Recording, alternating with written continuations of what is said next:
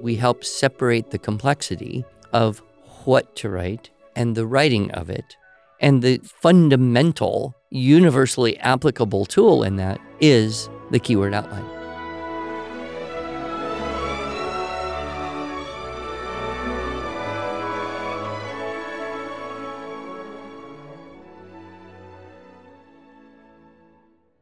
Hello, and welcome to the Arts of Language podcast with Andrew Pudewa, founder of the Institute for Excellence in Writing, or as many like to say, IEW. My name is Julie Walker, and I'm honored to serve Andrew and IEW as the Chief Marketing Officer. Our goal is to equip teachers and teaching parents with methods and materials which will aid them in training their students to become confident and competent communicators and thinkers.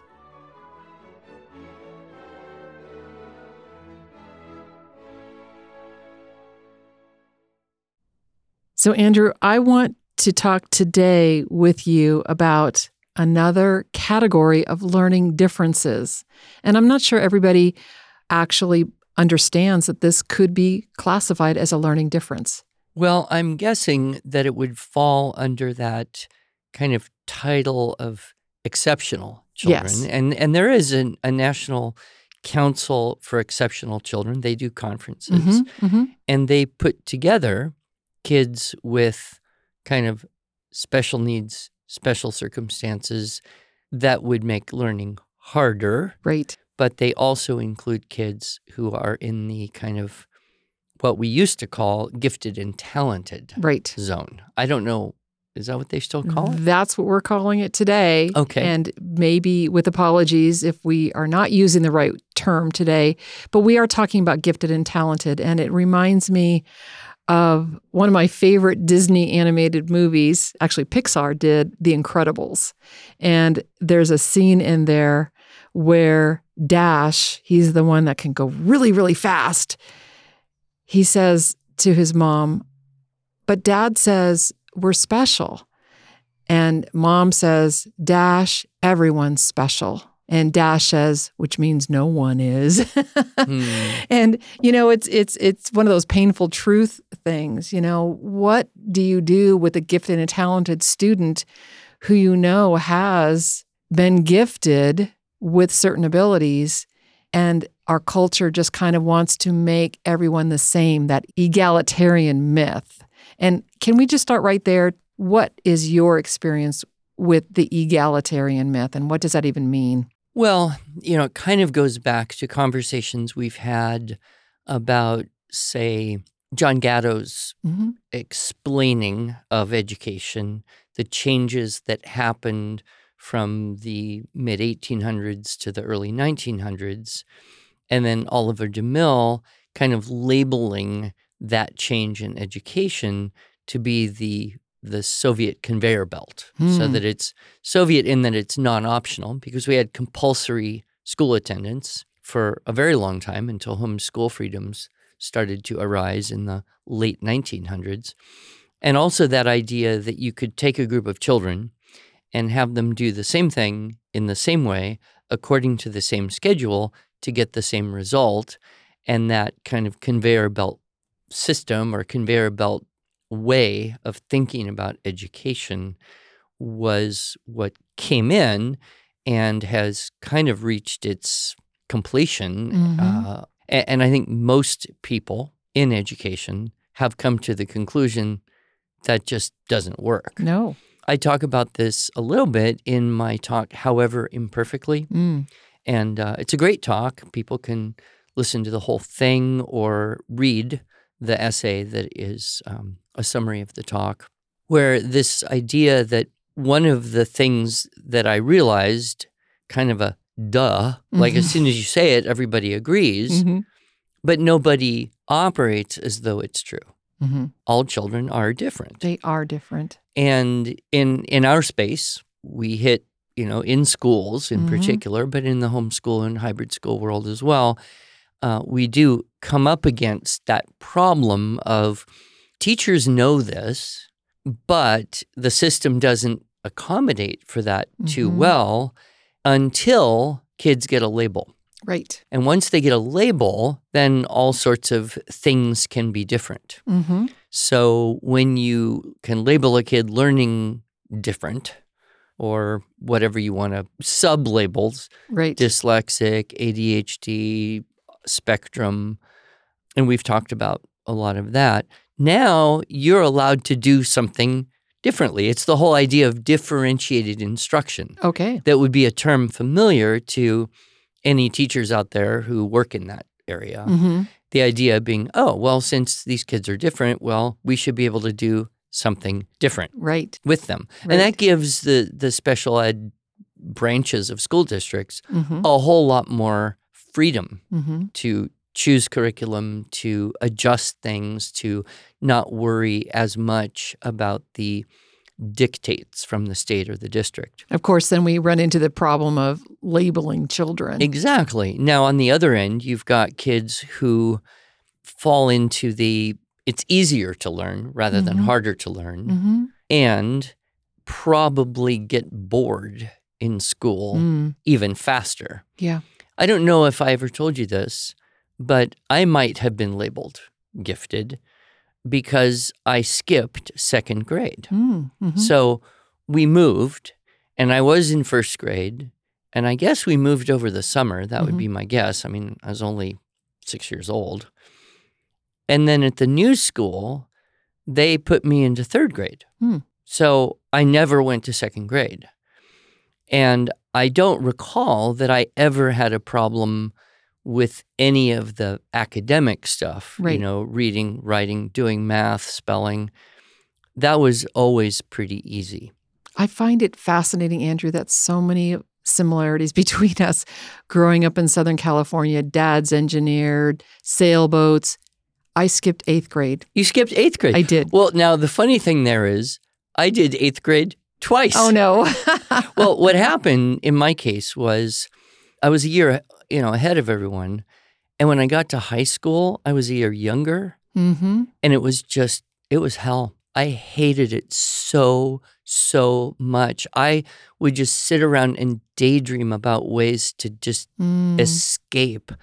I, I even convinced the high school counselor with the ink blot test that I was profoundly like depressed and even suicidal. I came up with the darkest, awfulest possible ink blot responses that any intentionally because I wanted out of the school and I didn't care. So I actually went to a private school for eighth grade a second time. That was Mhm. the best year of my life. Sure. You know, I loved it. Yeah. And then when I went back to that same school, I I survived. Mm-hmm. So anyway, that is interesting. Yes. So did you graduate high school a year earlier than everyone mm-hmm. else? Oh. So, you know, I I don't know they didn't have as far as I remember any gifted and talented program that I participated in. Although I think they tended to divide kids into classes certain way, but it was all invisible. Sure. Well, this was a long time ago, Andrew. As much as we hate to admit it, It was a very long it was a time very ago. long time ago. But um, now, of course, you know, uh, there's so much more Mhm. understanding of this and definitions and categories. So, Right. w- what what is the definition of giftedness? I mean, you did a little research on this. I did. So, according to the National Association for Gifted Children, giftedness is students with gifts or talents they perform or have the capability to perform at higher levels compared to others with the same age, experience, or environment in one or more domains.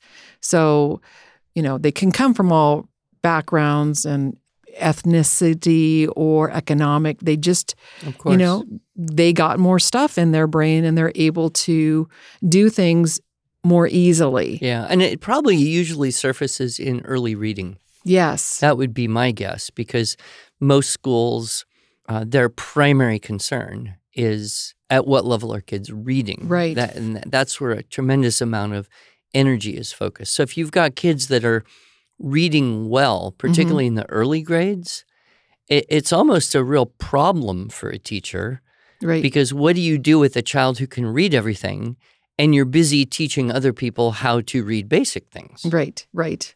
Yeah. Uh, were you reading before you attended school? I'm pretty sure. I, I don't ever remember learning to read. Yes, I, I, I feel like I always knew how to read. I was reading very young, and so I was very bored in kindergarten, Yeah. and I memorized the alphabet backwards. Oh, Z Y X W V U T S R Q P L M M L K J. I almost yeah, oh, yeah. And you know, because my dad taught me to read, yes. and why not?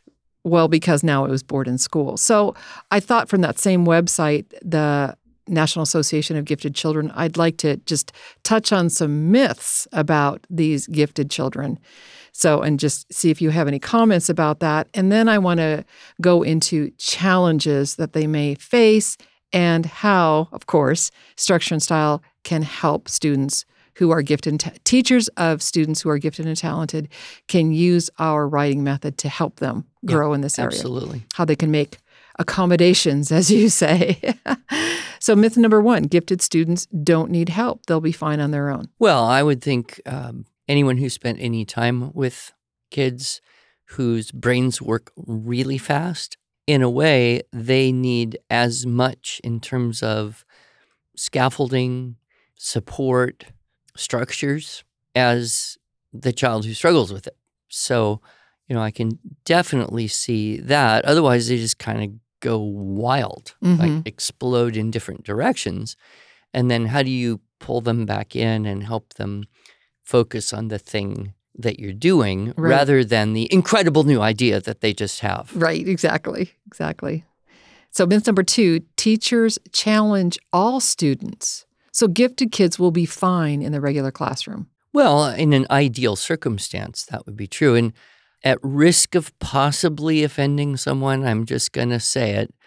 When I first met um, Ingham and Webster, hmm you know, they're very old school. They Mhm. were teaching, In the 30s and 40s. Yes. Yeah, yeah.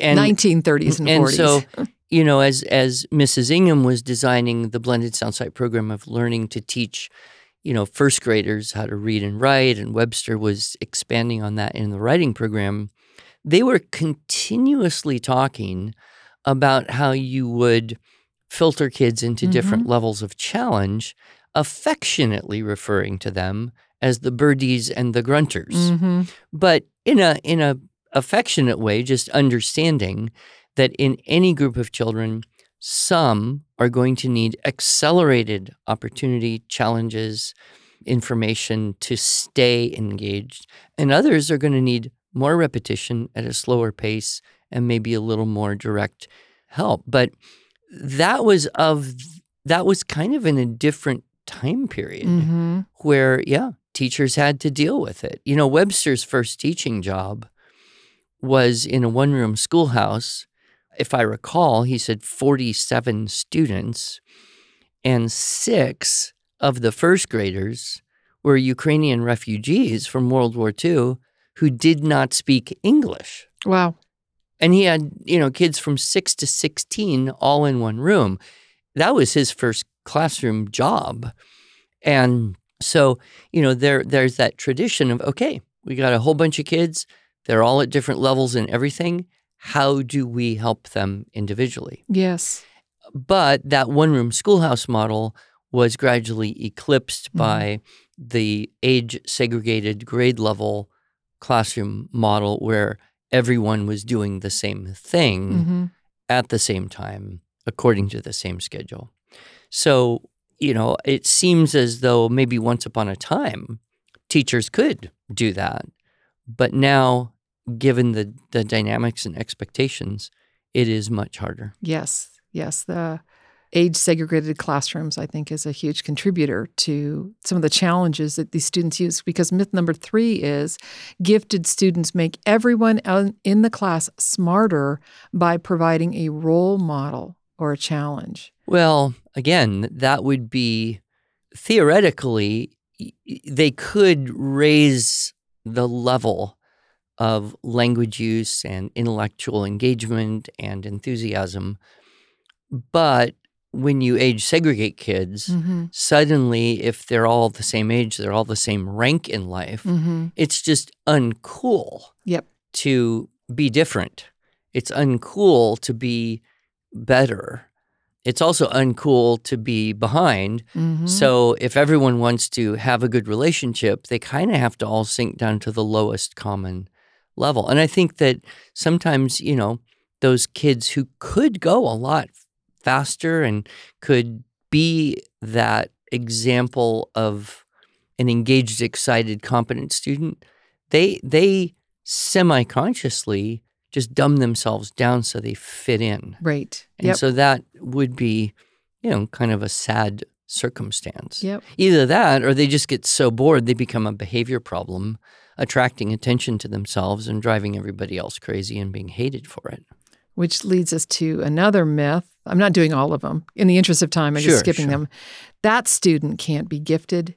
They are receiving poor grades. Well, you know, I think we can very clearly look at many examples of students who were bored because of intelligence Mm-hmm. and started to just not care. Right. And and I think that's even more likely in today's world they, than say it was in my generation. Mm-hmm. I I cared about good grades and doing well because my parents cared. Yes. And so there was a lot of emphasis on that. I'm sure there was with your parents as Mhm. well. Today, uh, I think, you know, it's sad but true that large numbers of parents are just not as engaged at all in their knowing what their kids are doing at school, knowing how they're doing, and helping solve some of those challenges and problems.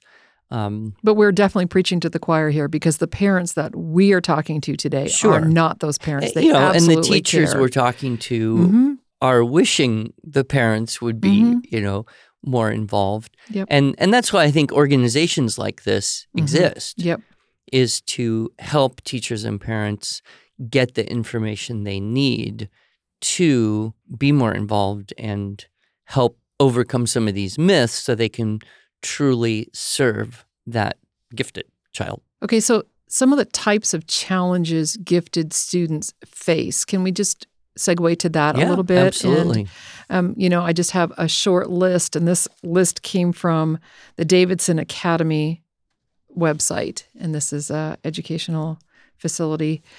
They say some of the most common problem areas for gifted children include the following, and it's a shopping list here: okay. sensitivities and overexcitabilities. Well, I think any child can be vulnerable to that. The Mhm. point would be that gifted kids are not immune. Exactly. Yep. Social skills.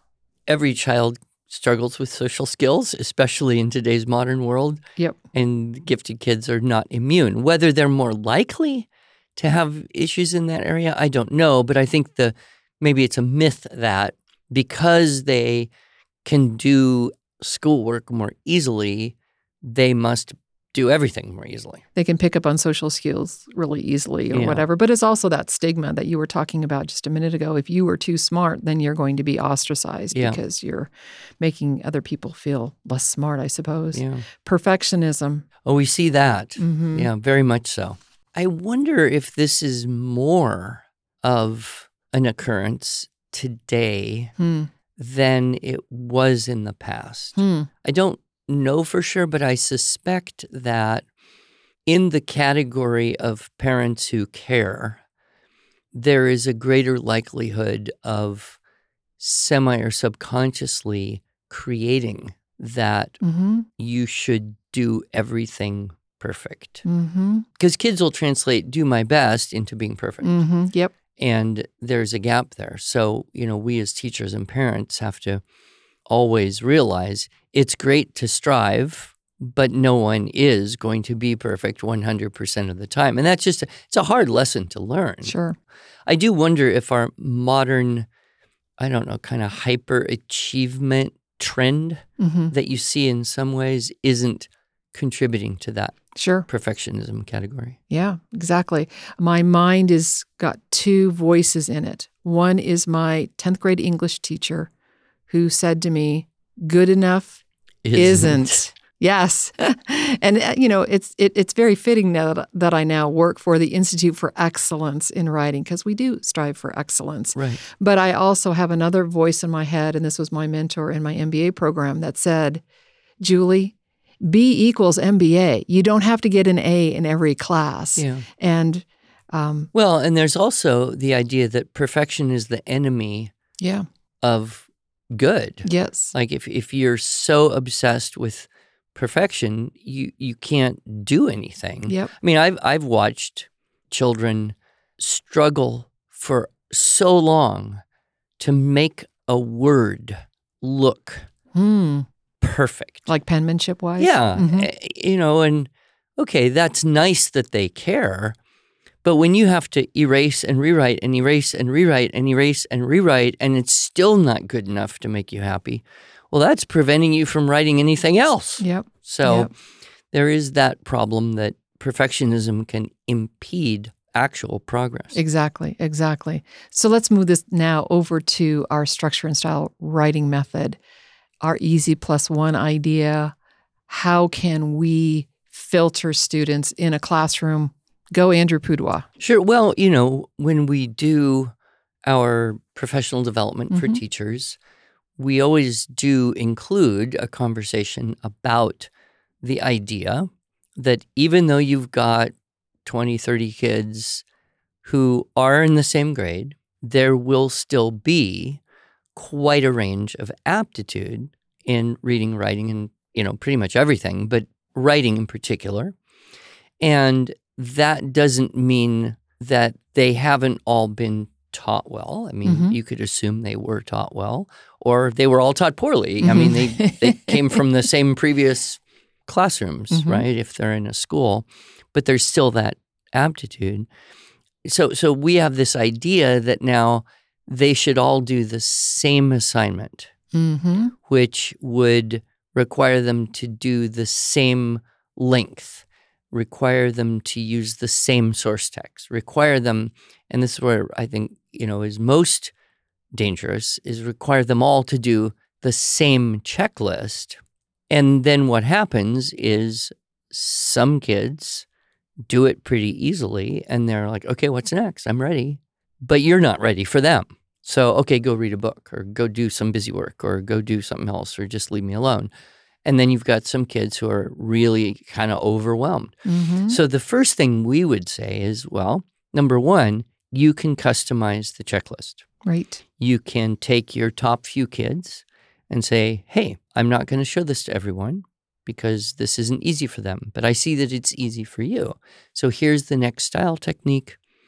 You can secretly add it to your checklist and try it out in this next assignment. Well, and I, I just have to mention this because we may have some brand new listeners here that do not know about our premium membership and what's included in there, which is our checklist generator, so that you can actually customize them for your gifted and talented and those that aren't quite Yeah. so. You could also just write onto whatever could checklist write, you're yes. using the next thing. Right, exactly. Um, and then you can go, you know, to some of the students and say, you know, I think this is maybe feeling a little overwhelming, and just cross off a couple things Right. from the checklist and say, you just stick with these three things. Don't worry about the rest of it, and you tell me when when this is easy, and Right. then we'll start adding them in again. Right. And So- that doesn't mean that that gifted and talented student is now scored. He could get an A, and the highest the other student could get would be a C. It's not like that no, at all. no, no, just- because well, with our approach, if you do hundred percent of what's on the checklist, you get hundred percent Right. on the assignment. exactly. And you know, as we've talked about before, the the ideal there, I think, is it's either A, which is hundred percent, meaning accomplished or accepted, or I, meaning incomplete, you're not finished, you need some help. If if you can't do that for some reason, well, then you could assign percentage base, hmm right? But you know, if someone has ten things and they miss one, okay, they get ninety. If someone has seven things and they miss none, well, they'd actually have a hundred. You Yeah, know, so exactly. you could do it that way. Another idea is this idea that everyone should do the same number of assignments. Mm-hmm. Now, this gets a little bit dicey because we do have this egalitarian Mhm. idea that it wouldn't be fair to make someone do more work than someone else. But, you know, in kind of an ideal classroom, if someone needs more time to finish something and someone doesn't need that much time. Well, why not give them another source text, kind of an off the record chance to practice their skills and do it? And, you know, what I've found is that most of the kids who find it pretty easy find it enjoyable enough that they're willing to say, okay, yeah, I'll do an extra one. Mm-hmm. And uh, you know, Webster even had, and Mrs. Ingham had this idea too the the the reading pathway, Mm-hmm. Mm-hmm. and and so she would put a little poster on the wall with a stairway or something, and every time one of her little grade one students finished a little book, that little figure of the student with their name on it would go up a step. Mm-hmm. And so yeah, everybody's at a different place on the on the stairway. But you're not comparing kids that way. It's just okay, there you're making progress. Webster had the same idea for writing assignments. Like when you complete a writing assignment, you move uh, on your little pathway there, and it's okay to move faster than someone else in the room. Mhm. And you know that some people kind of bristle at that idea now, but I don't know that any of the kids ever got either too prideful or too depressed. I, I think you know it's it's kind of like life, Mm-hmm. right? I mean, you get a job. Some people move up a little faster than others. I go to the gym. Some people gain progress a little faster than me. And what what is there's no reason for me to be either prideful or depressed. Mm-hmm. It's where I am. It's Mhm. reality. Yep. Yep. And uh, so maybe, you know, that idea of adjusting the checklist, the number of assignments, and even to some degree, the the complexity of the source text. Sure. Sure. Um, you know, we include in our history-based writing lessons a link to a file that has similar but slightly easier to read source text. hmm So And we also include in many of ours, not all, theme based books, advanced editions. So the checklist is a little bit harder. We've added a few more stylistic techniques for the Yeah. students to play with. So, you know, I think that a teacher can can handle this well and it may be different than what kids are used to in other classes or other circumstances, hmm but I think there is an honesty to that that at their soul level they'll be okay with. Well, and one of the reasons why I think this is totally possible, and you've kind of alluded to it already, is that the core of what we do is teacher training because it's not just curriculum, it's the teachers know how to make adjustments for those students that need something easier or something they need more of a challenge. I think of the the problem with students being bored in the classroom. Well, maybe Yeah. they're bored because you're not a very exciting teacher. No, it's probably because they're not being challenged and they want to be challenged. Yeah. And so we want our teachers, whether they're a homeschooling parent or whether they're a classroom teacher, to go through our teacher training so that they can learn the method and they can make adjustments accordingly. We often say, don't allow our curriculum to dictate Yeah. what it is you're teaching your students. And in my talk on um, mastery learning, yes, I do kind of make the statement that whatever book you're using, textbook, workbook, worksheets, whatever you've got, it's really only going to work as well as you. Like, it's not going to teach the kids. Mhm. And so, if it's going too fast, you've got to slow it down, put in more practice, you know, put in, add more help, add more example, whatever it is. If it's going too slow, well, then create the opportunity where you can speed it up and make it a little more challenging. I, I think my most frustrating thing was math Mm. because I would just do the math and I didn't need the teacher to explain the stuff. And then I could have done, you know, the next lessons, but the teachers very often would say, don't work ahead in your math book. Okay, don't work ahead in your math book. Well, what am I supposed to do? Just sit here. Well, if you if you're finished and you have time, read.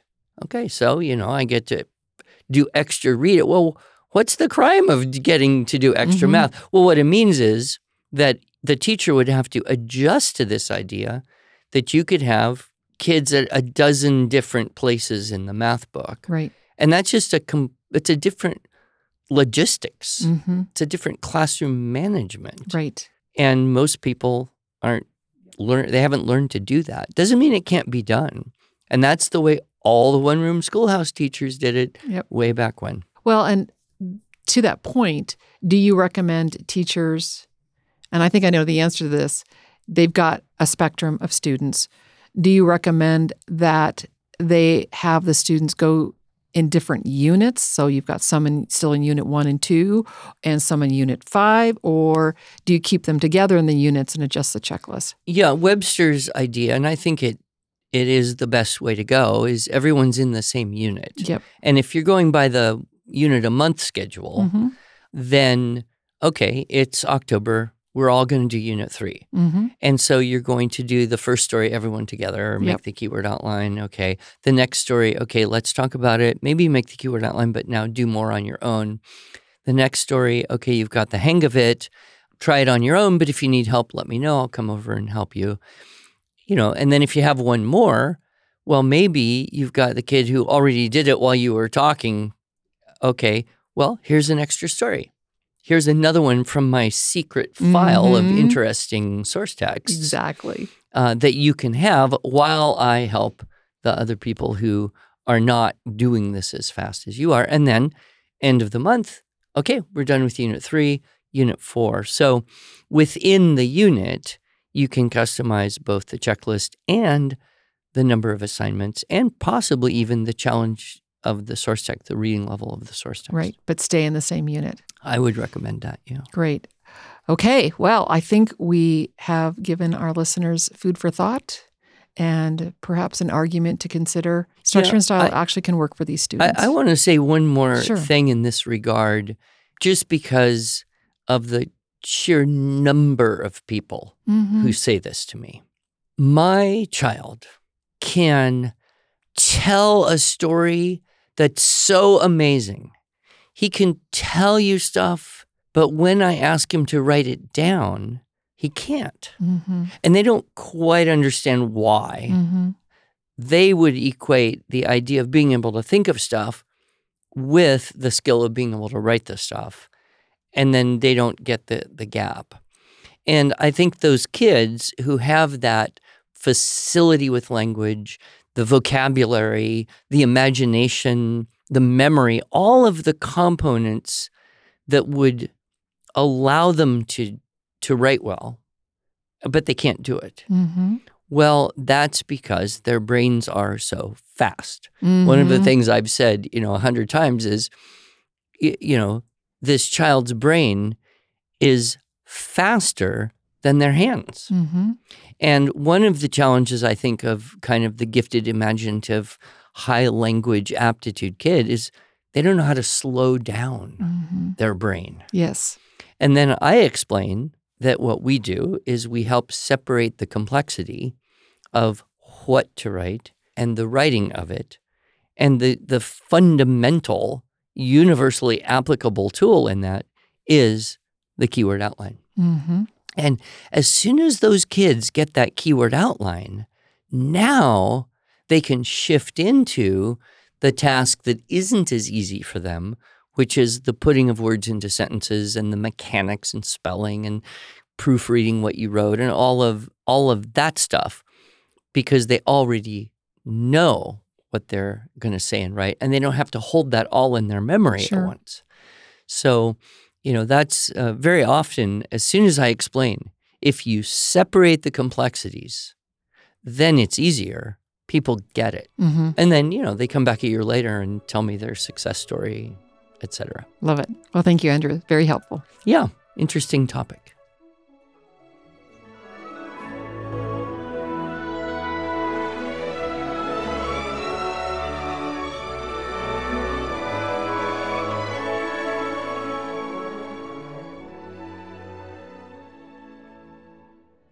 Thanks so much for joining us. If you enjoyed this episode and want to hear more, please subscribe to our podcast in iTunes, Google Podcasts, Stitcher, or Spotify, or just visit us each week at E iew.com slash podcasts. Here you can also find show notes and relevant links from today's broadcast. One last thing would you mind going to iTunes to rate and review our podcast? This really helps other smart, caring listeners like you find us. Thanks so much.